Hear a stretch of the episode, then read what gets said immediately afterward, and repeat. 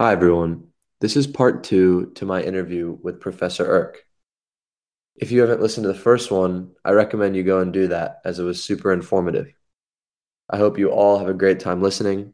Let's get right into it.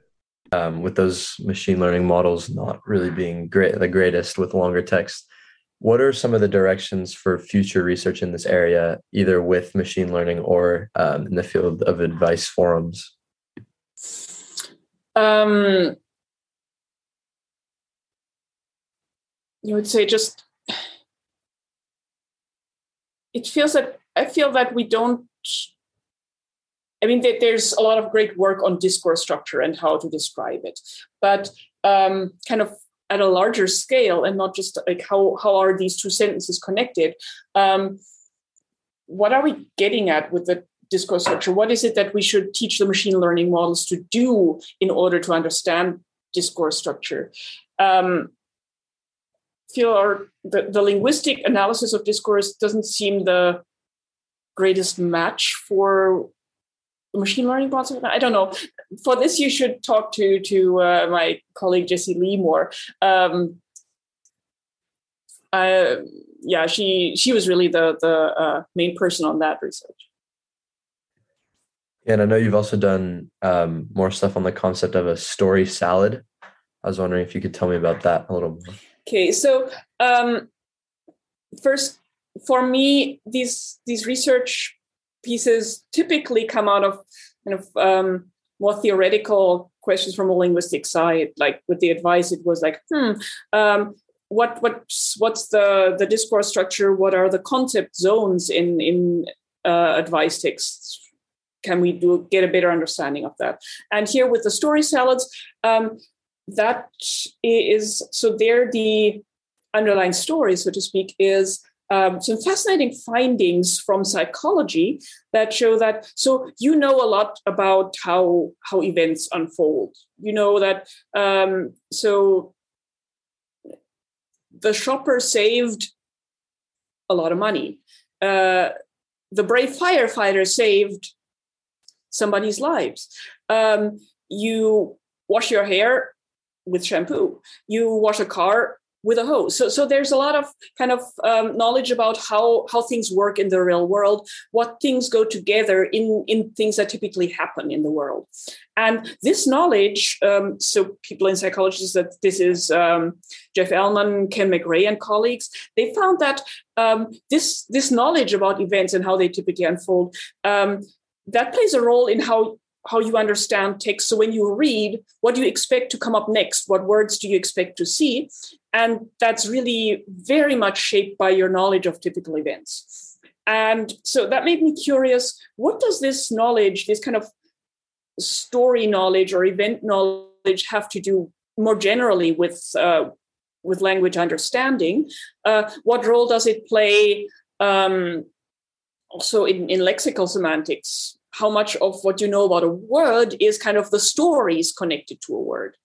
And so I looked a bit into um, on the technical side, what can we do to uh, to automatically learn from text how typical events unfold? Because uh, humans write texts about things that happen.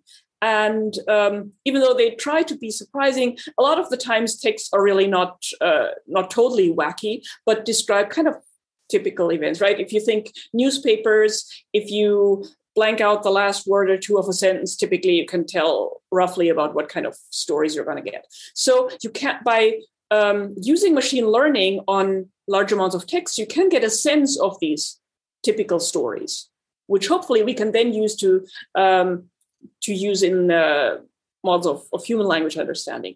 But um, so these story salads on the theoretical side came out of the question um, how can we evaluate, how can we figure out whether a machine learning model of story understanding is any good?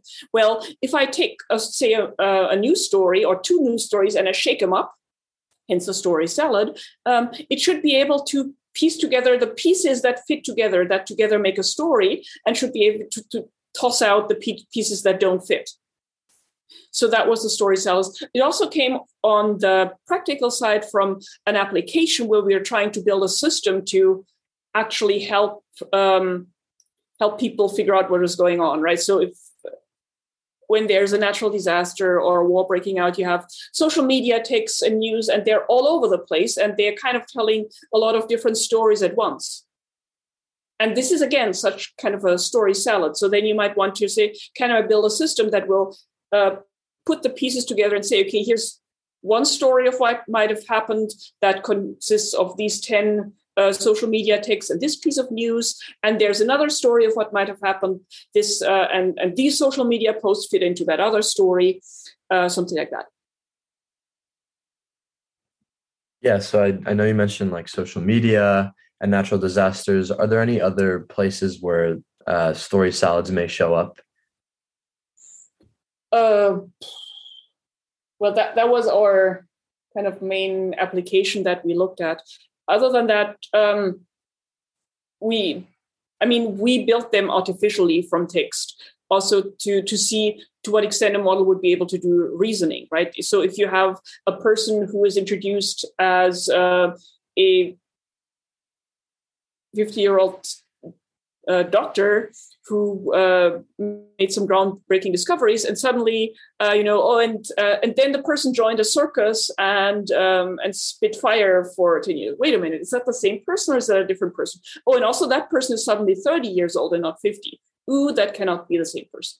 So. Um, to what extent can a machine learning model do that kind of reasoning? So, so we are interested in kind of autom- um, artificially creating such challenges to, to probe our models to see what they could do.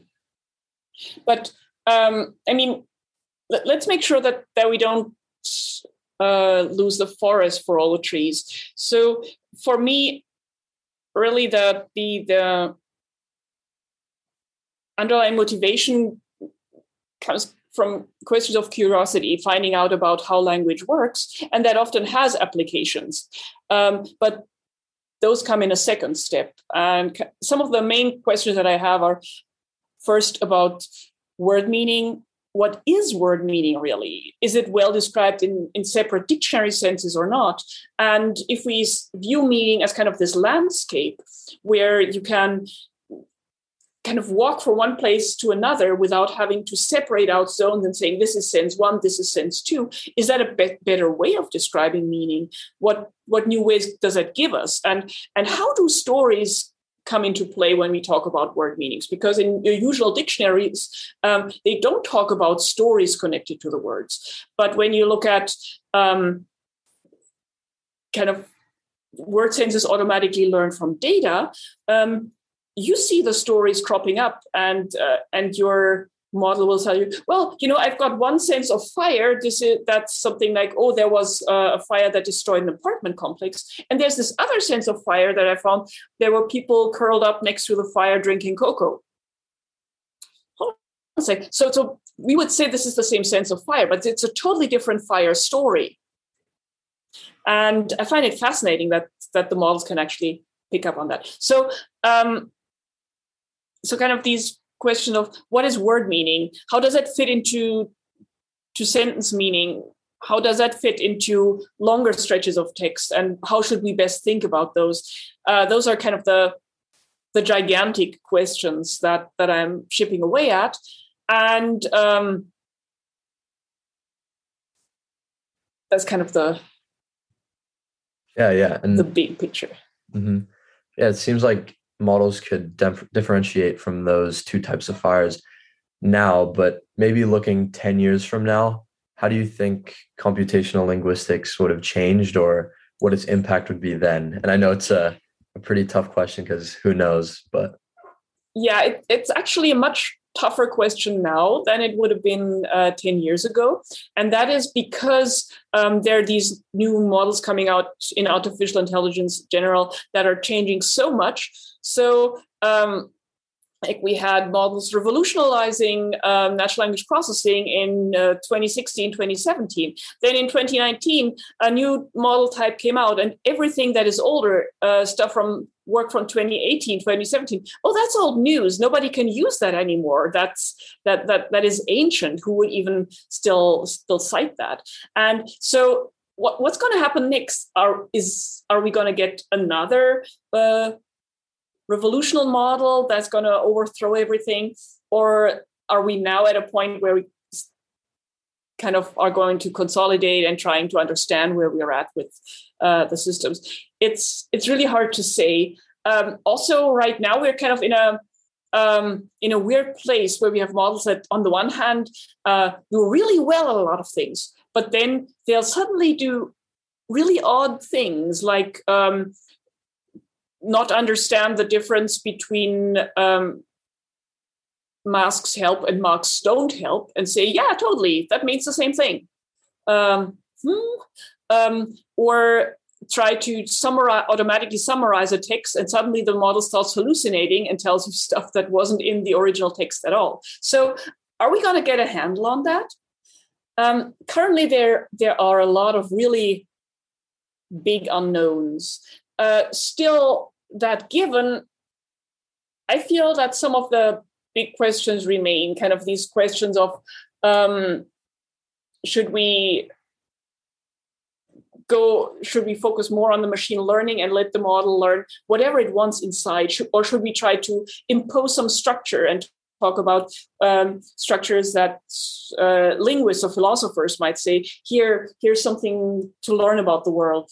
Um, how important is a connection to the world a model that can see and feel and, and touch and maybe uh, maybe manipulate things is that necessary for learning or uh, can a model just uh, gobble up all the text that that uh, is written on the internet and then say, "Aha! Now I understand." Um, and so th- these are questions that that have been around for a long time and that seemed to crop up again and again with every new um, version of the revolutional models that we look at. Um, I know I haven't answered your question about what's going to be up in 10 years, uh, but I guess this is the best that I can do. Yeah, no, that's perfect. I know it's it's very unpredictable, uh, especially now.